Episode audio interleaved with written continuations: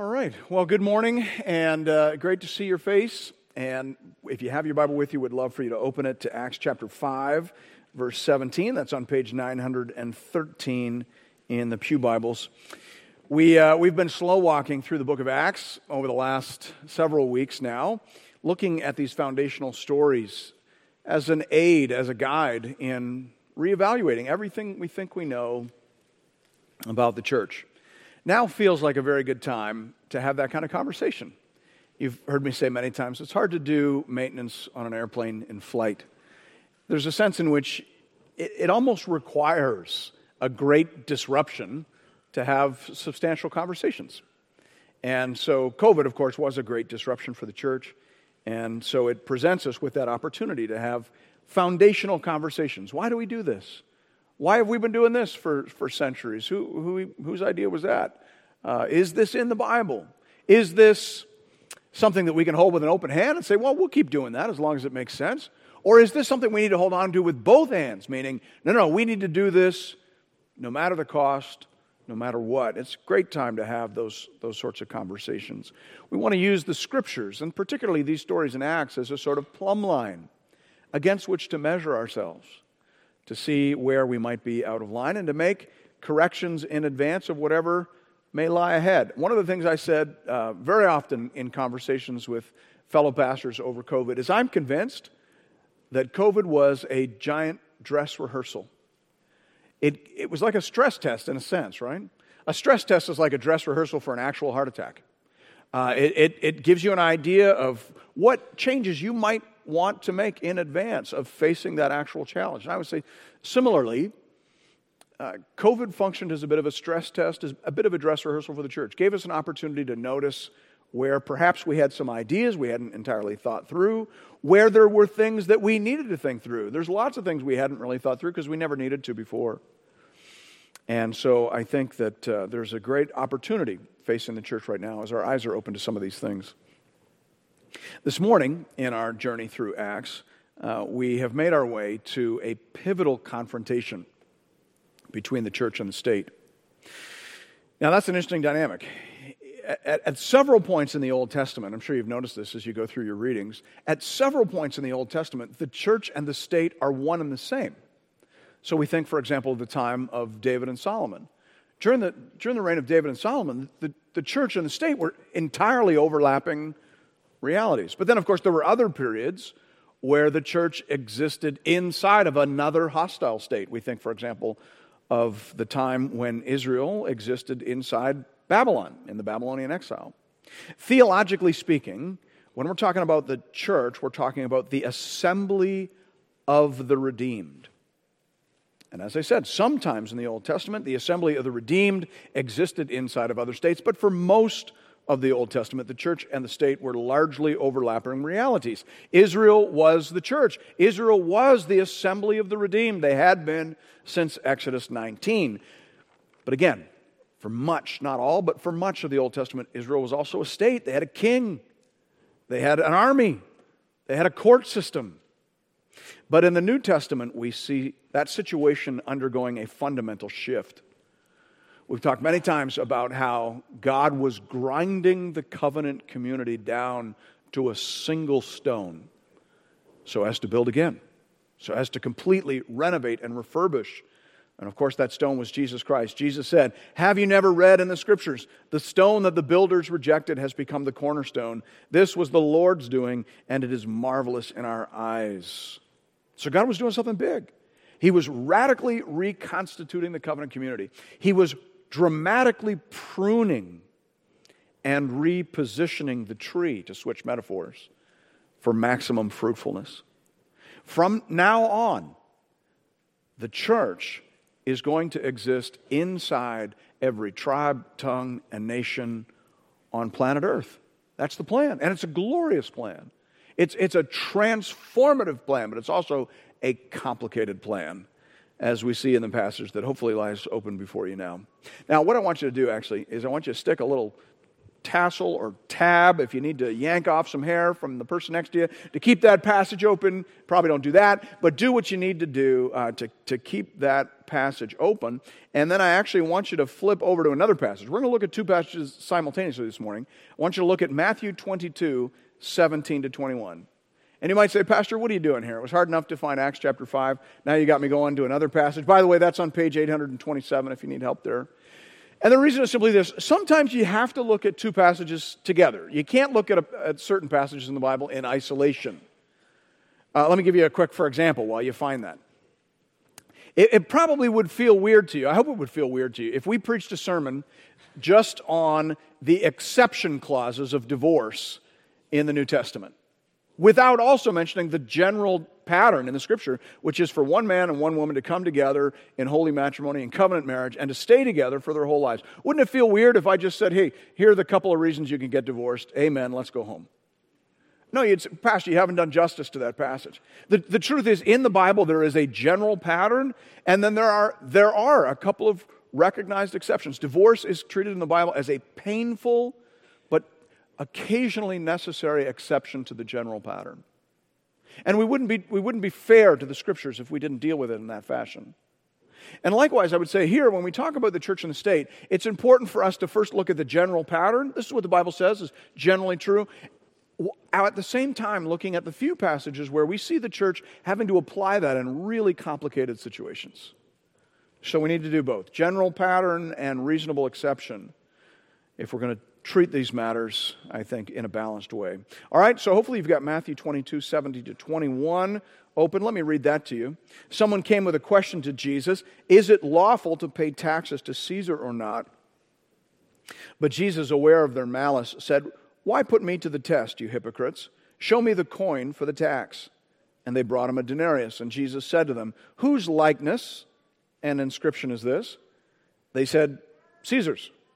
Then he said to them, Therefore, render to Caesar the things that are Caesar's, and to God the things that are God's. All right, so here in this passage, we have a general rule. Jesus tells us to render unto Caesar what Caesar is due. Now, we sometimes think of the word Caesar as a name, but it was also and actually a title. It means emperor. There were many Caesars, and Caesar just became a word, means emperor. So Jesus is saying that the emperor, the, the king, the head of state, or in a more general sense, just the state itself, has legitimate authority. And therefore, the emperor is due appropriate respect, appropriate honor, and specifically, appropriate tax revenue from his subject people. Now, Jesus rebukes the Roman conception of imperial authority when he asks whose image is on the coin. By using that word, image, he reminds everybody that Caesar himself is a human being, he's an image bearer. Caesar is not ultimate, he is the, the representative. He resembles and represents God, but he is not God himself. In, in essence, Jesus right sizes our conception of government authority in this passage. The Romans treated the emperor like God. The Jews, on the other hand, were constantly in rebellion. Neither of those is the right approach, according to Jesus. Rather, we should render unto Caesar what Caesar is due and render unto God what God is due. Brilliant. In essence, Jesus says that Caesar, the state, has been delegated certain authority. In the same way, by the way, that our parents have been delegated certain authority. Our, our parents also are flawed and fallen human beings, aren't they? And yet, God commands us to obey them. Have you ever thought of that? In the fifth commandment, it says, Honor your father and your mother that your days may be long in the land that the Lord is giving you. So, over the course of our lives, we will obey God by obeying our parents and by obeying our government authorities. Both of them have been given responsibility and both of them have been given authority. Now, of course, this became standard doctrine in the church. The Apostle Paul acknowledged the legitimate authority of the emperor in Romans 13, saying, He is the servant of God, an avenger who carries out God's wrath on the wrongdoer. Therefore, one must be in subjection, not only to avoid God's wrath, but also for the sake of conscience. For because of this, you also pay taxes, for the authorities are ministers of God, attending to this very thing.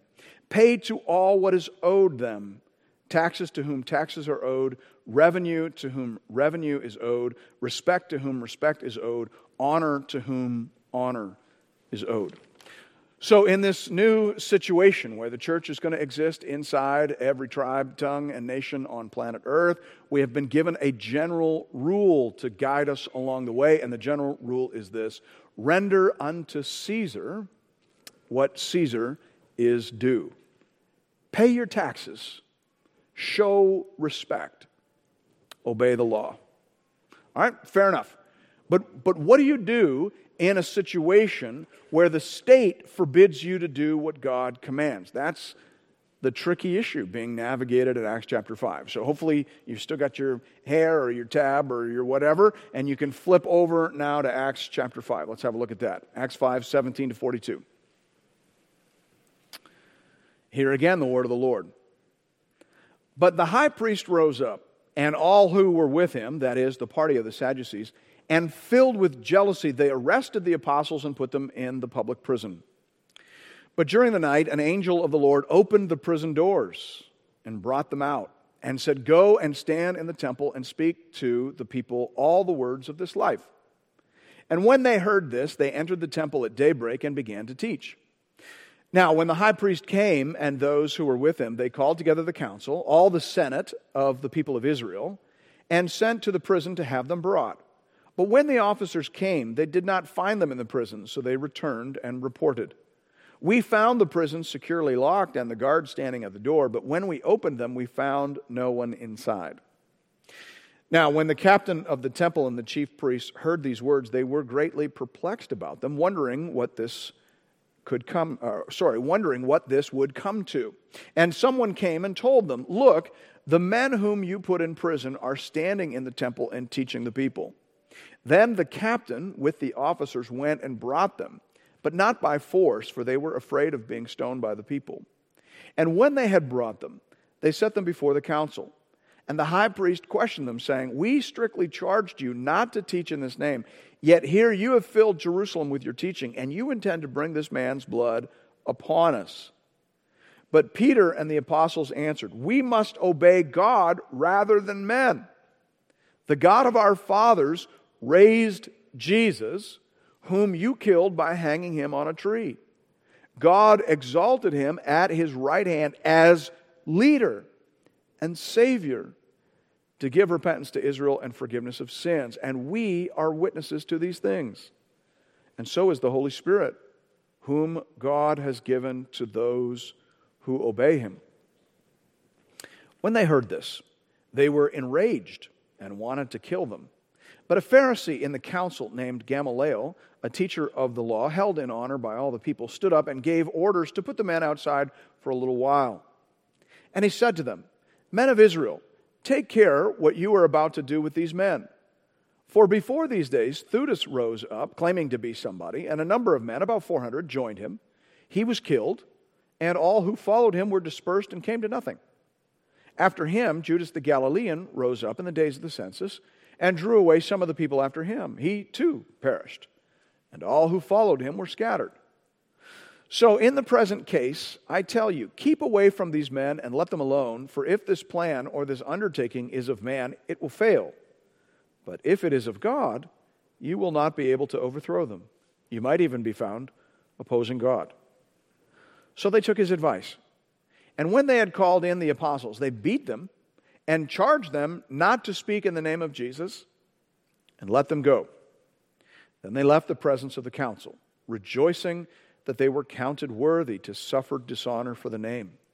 And every day in the temple and from house to house, they did not cease teaching and preaching that the Christ is Jesus. This is the word of the Lord. Thanks be to God. So, what do we do? What, what do we do when the state forbids us to do what God commands or commands us to do what God forbids. What do we do when the commandments of the state and the commandments of God are in conflict? That's what the apostles are wrestling with in this story. Jesus had said, Render unto Caesar.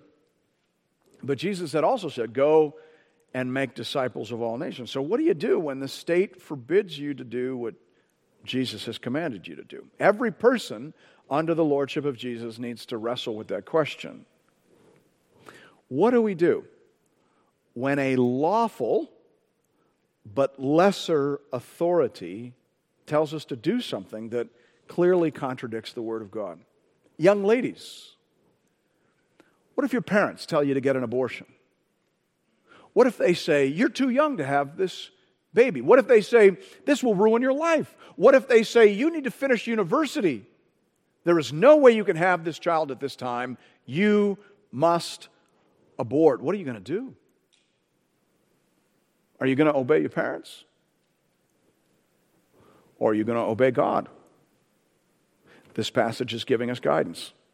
In Acts 5:29, Peter states the matter plainly. He says, "We must obey God rather than men." God is our ultimate authority. And God has spoken to us authoritatively through the person and work of Christ. Look again at what Peter says in his brief address before the Senate. He says, The God of our fathers raised Jesus, whom you killed by hanging on a tree. God exalted him at his right hand as leader and savior to give repentance to Israel and forgiveness of sins.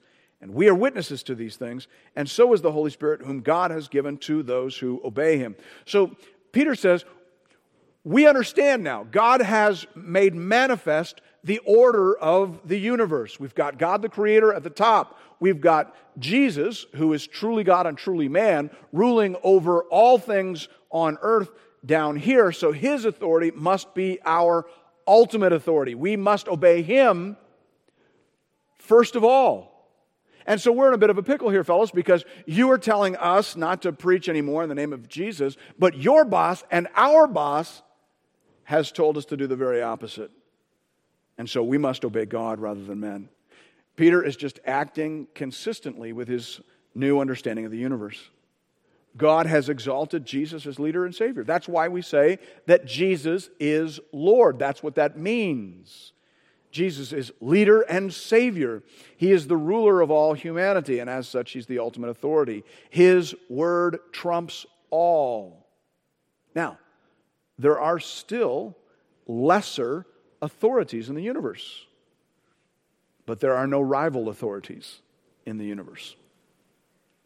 So if your parents, if your premier, or if your prime minister commands you to do what God has forbidden, or forbids you to do what God commands, then you must obey God rather than men. That's what the Bible is saying. It's pretty straightforward. But how does this work out at street level?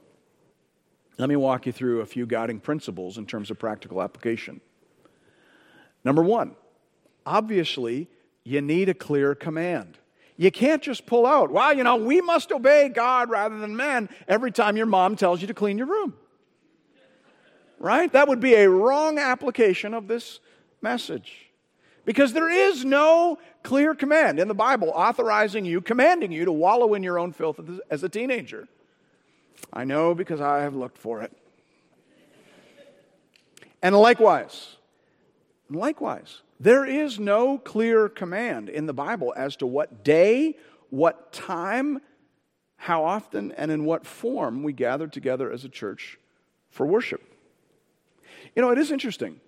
Uh, I think you've probably heard me paraphrase that quote from John Piper. John Piper, in his book Expository Exaltation, says that there is a stunning lack of specificity in the New Testament with respect to form for corporate worship.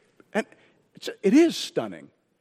I mean, if you're a regular Bible reader and you read through the Old Testament, and you, you know, if you're doing the RMM Bible reading plan, it always kind of bogs down a little bit in April because you get into the stunning specificity of the Old Testament with respect to worship. They'll tell you how big the doves should be, how many doves, you know, where the blood from the doves should fall, what to do if you get some on your boot. And, and it's just like, it's a lot of detail. For, for us as contemporary believers because we're actually kind of used to the stunning non specificity of the New Testament. And we're reminded of that every time we do communion, aren't we? In the communion liturgy and the words that we say in communion, you're reminded all every month here, you're reminded of the stunning lack of specificity in the New Testament with respect to worship form. Because what do we always say? We quote Jesus saying, Do this as often as you eat of it in remembrance of me. And the legalist inside is going, Time out! How often? And because we've been arguing about this for 500 years. Should communion be every Sunday? Should it be once a month? Should it be four times a year? You can find good Christian people who love Jesus and take their Bible seriously who practice all of those options. So, what should it be? And it's kind of like you get this impression in the New Testament that now that we, we have the Holy Spirit living inside of us, now that our hearts have been changed by Jesus, and now that we have all of these principles, it's almost like God trusts us. It's almost like He gives us enough flexibility that we could handle certain complicated situations should they arise. One does get that impression. So there is this, this kind of lack of specificity. And, and so when we go for looking for specific instructions and laws about what time and in what form and, and, and how often, we don't find it. And that's why, to be perfectly honest with you, the whole conversation in COVID was so complicated and controversial. It forced us to think carefully about what God commands in terms of the form of worship gathering. During the worst parts of the pandemic, of course, you remember uh, at first, I was just writing a COVID summary for the board, and so I've remember, been forced to remember all the bad old days of COVID. It is amazing how much we have forgotten. Every once in a while, something will pop up on Facebook where you're waving a ribbon and doing something ridiculous, and you're like, oh my goodness, I completely forgot about that. It, it, it's amazing. So, in the bad old days of COVID, we were only allowed eight people in the building at first, um, and, and for the purposes of delivering an online service. I don't know if you remember that. And then that changed to 10 people in the building for any reason.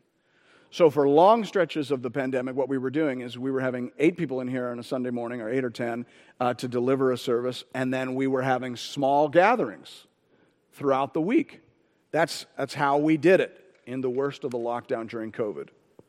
I was thinking through B3. We, B3 got chopped up into a bunch of pieces B3 was our leadership development program. Got chopped up into a bunch of pieces because of COVID. Because we went through like all the protocol iterations, as you recall. So I think we started as one big group in here, then COVID hit, and then so we were, I don't even know if we ever did one online. I don't think we did. I think we paused. But then we met, like in, we split our group up so we could meet in little groups. And then when we could meet outside, we met outside. We did everything. We, we did everything we could to get it done. But some people said that Caesar doesn't have the right, doesn't have the authority to make these sorts of demands of us. And so they said to Caesar, we must obey God rather than men. Now, listen, first of all, I want to say how much respect I have for anyone who is willing to go to jail for their religious convictions. I don't have any malice toward the men who made the decisions they did to disobey the government during COVID so long as they made those decisions based on their conviction of what Scripture says. I've been in personal contact with some of those men. I respect why they did what they did. But I am on the record as disagreeing with those men for the simple reason that I could not locate a clear command. Now you might say, hold it, Pastor. What about, what about Hebrews 10, 24 to 25, which talks about not neglecting to meet together? What about that? Well, we wrestled with that, let me tell you. But that text doesn't say anything about when we meet or how we meet or whether we have to gather the whole congregation together into one room. It just says we mustn't neglect our meetings. Well, let me ask you did we neglect our meetings when we obeyed the pandemic restrictions? I have a pastor friend in Toronto who had a smaller congregation, about 170 people. So, in the worst days of COVID, he conducted 17 small services per week so that he could get all his people in. Let me ask you, was he neglecting to bring his people together because he didn't gather all 170 of his mostly older folks into a single room during the worst days of the pandemic? Or is there some flexibility around the hows and wheres of Christian gathering? I think there is. I think you see it in this passage. Acts 5:42 says, "And every day in the temple and from house to house they did not cease teaching and preaching that the Christ is Jesus." So it sounds like they had large group gatherings and small group gatherings, and it was all church because they were together preaching and teaching that the Christ is Jesus. That was my understanding. And it was the unanimous understanding of our board. I can't remember if there were 12 of us or 13 of us on the board, the, uh, on the leadership team at the time, but I remember we were unanimous on this. We wrestled, but we were unanimous. This is where we landed. But listen, I happily acknowledge that this was a complicated situation. And my point is just to say if you are going to disobey the state, then you need to have a clear command from God. The apostles in this text had a clear command from God. It was clear and it was confirmed. Look again at verses 19 to 21. But during the night, an angel of the Lord opened the prison doors and brought them out and said, Go and stand in the temple and speak to the people all the words of this life. And when they heard this, they entered the temple at daybreak and began to teach. So the apostles had a clear command from Jesus go and make disciples. And they had that command confirmed by an angel of the Lord. And on that basis, they entered the temple and began to preach. What I'm arguing for here is simply clarity and caution. In the heat of the battle, when tempers flare, it is easy to see whatever you want to see in the text. Douglas Moo, in his commentary on Romans 13, where Paul elaborates on the command of Jesus to render under Caesar, says, Few passages of Scripture have been studied and analyzed over the years more than Romans 13, 1 to 7. This history of interpretation has largely been the history of attempts to avoid what the passage at first sight plainly seems to be saying. So if you find yourself doing that, all I'm saying is this slow down, seek confirmation because you need a clear command before you apply Acts 5:29 to whatever grievance you have with the government. And then secondly, you need to maintain a respectful attitude throughout. At no point in this story do we find the apostles insulting or reviling the members of the Jewish Senate. They are respectful, they're telling the truth, they're pulling no punches, but at no point do we find them showing malice. At no point do we read about their vitriol. At no point do we observe any dishonor. We see the same thing in the trial of the Apostle Paul. Church history tells us that the Apostle Paul uh, had very bad eyesight. And that's why you sometimes get that uh, little line at the end of some of his epistles see with what wonky letters I write my own name or whatever. Uh, it's, it's, it's clear that he used a secretary and, and from a variety of the comments he made and some of the things we see in church history, the, the assumption is he had very bad eyesight. And at one point in the story, he seems to have been talking to somebody and he didn't know who he was talking to. We read about that last week in the RMM. In Acts 23, Paul is talking and someone slaps him in the mouth. And Paul says, God is going to strike you, you whitewashed wall. Are you sitting to judge me according to the law, and yet contrary to the law, you order me to be struck? Those who stood by said, Would you revile God's high priest? And Paul said, Oh, I did not know, brothers, that he was the high priest. For it is written, You shall not speak evil of a ruler of your people. Paul apologized for inadvertently addressing a ruler of his people with disrespect. Think about that. How many times have we 100% advertently addressed a ruler of our people with disrespect? How many Christians need to repent of their entire bumper sticker game over the last three years? Listen, brothers and sisters, you can have opinions. You can make your opinions known. You can vote your conscience. But one thing you cannot do as a follower of Jesus Christ is address the leaders of your people with disrespect. That's not an option. Peter understood that.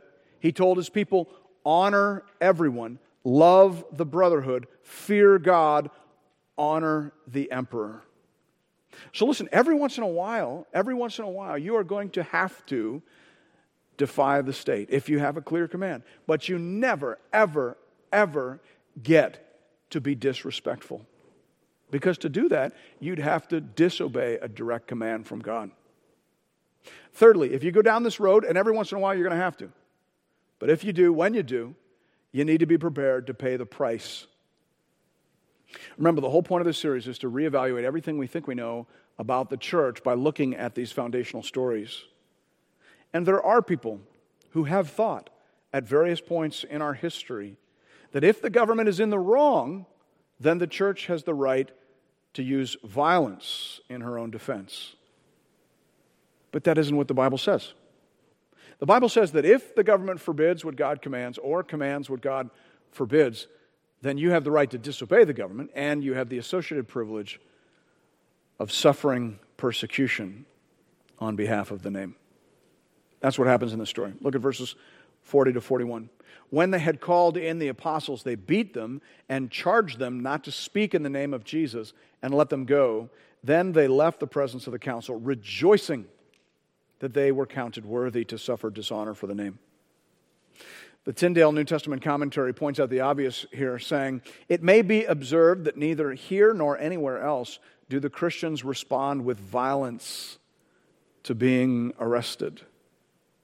I wish that went without saying, but as history reminds us, it does not. We don't get to use the sword to protect or extend our permission and privilege in the culture. We stand our ground, we speak the truth, and we suffer the consequences, even rejoicing to be considered worthy to suffer on behalf of the name. And then, lastly, when you find yourself in a situation like this, when you have to say no to a lawful but lesser authority, you must be careful to maintain your focus on the mission that was given to you by Christ. When we feel justified in conflict, we often fight too hard and too long. The apostles could have said, you know, they started it right? As any mature individual will do. They started it. They're in the wrong. They drew first blood. Therefore, we need to commit ourselves to bringing down this unjust and ungodly government. Instead, as we read in verse 42, every day in the temple and from house to house, they did not cease teaching and preaching that the Christ is Jesus. And that's my hope for the evangelical church on the other side of COVID. We need to get back to work. We need to focus on the mission. We were not told to start a political action committee.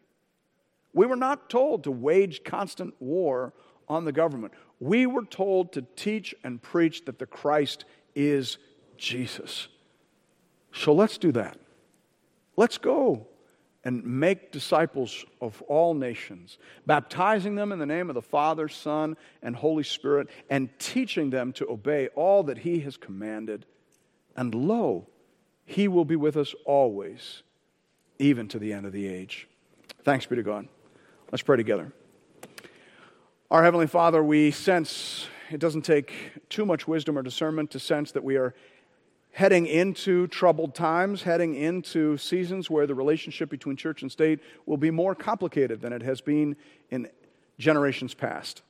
Lord, we don't want to simply react uh, in a knee jerk kind of way. We want to react thoughtfully in the interaction with the scriptures.